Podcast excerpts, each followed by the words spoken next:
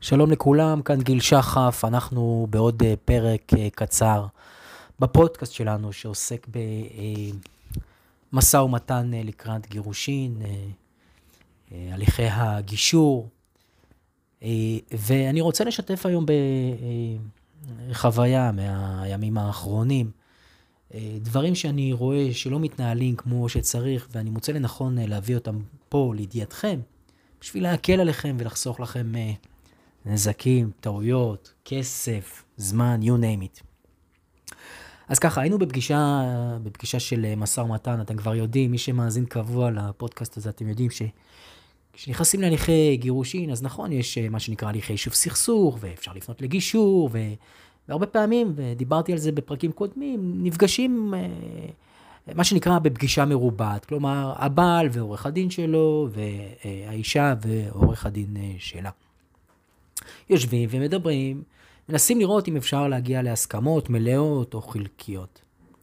אה, אז אה, הייתי בפגישה מרובעת שכזאת, אני הצגתי אה, את האישה במקרה הזה, והוא בעל, והוא בעל חברה.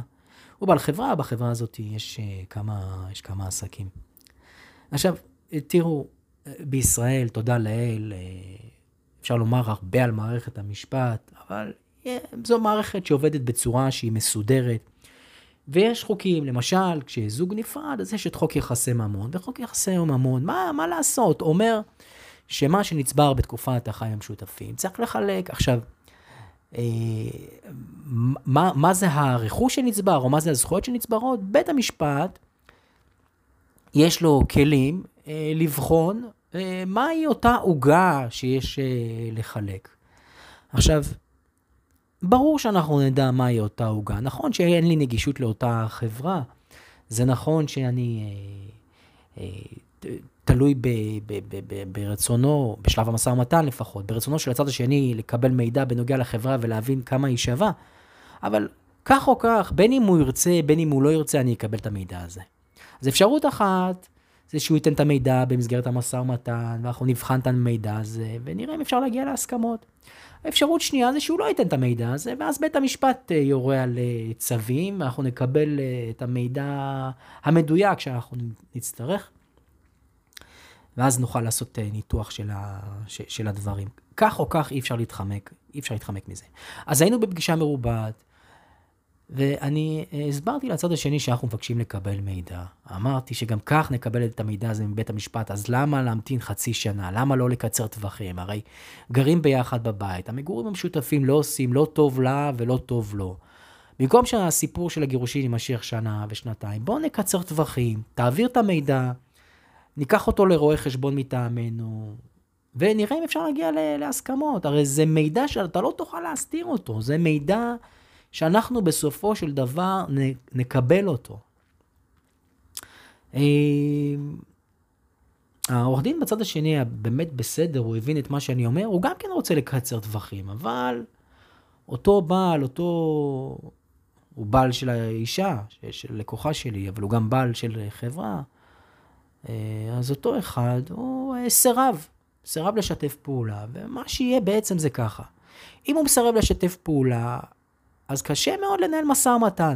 כי אתה לא מנהל משא ומתן כשאתה לא יודע מה יש. אז מה הוא בעצם עושה? בעצם נגמר המשא ומתן, אי אפשר להתקדם. אנחנו נגררים להליכים משפטיים, ואת אותו מידע שאני ביקשתי לקבל במסגרת המשא ומתן, אני אקבל אותו, אז ייקח לי עוד חודש, ייקח לי עוד חודשיים, ייקח לי עוד שלושה חודשים.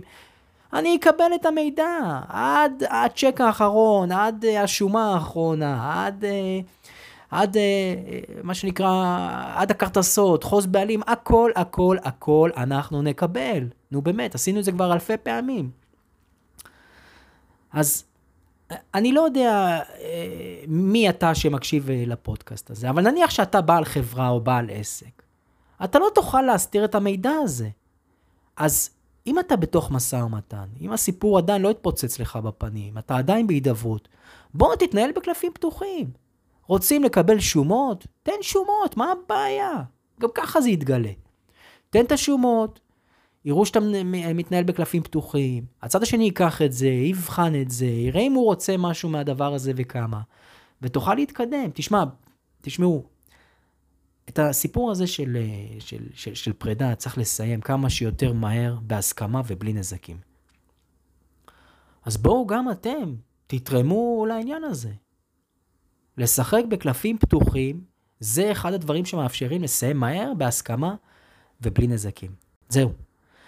שמי גיל שחף, תודה שהקשבתם לפודקאסט הזה, נתראה בפרק הבא.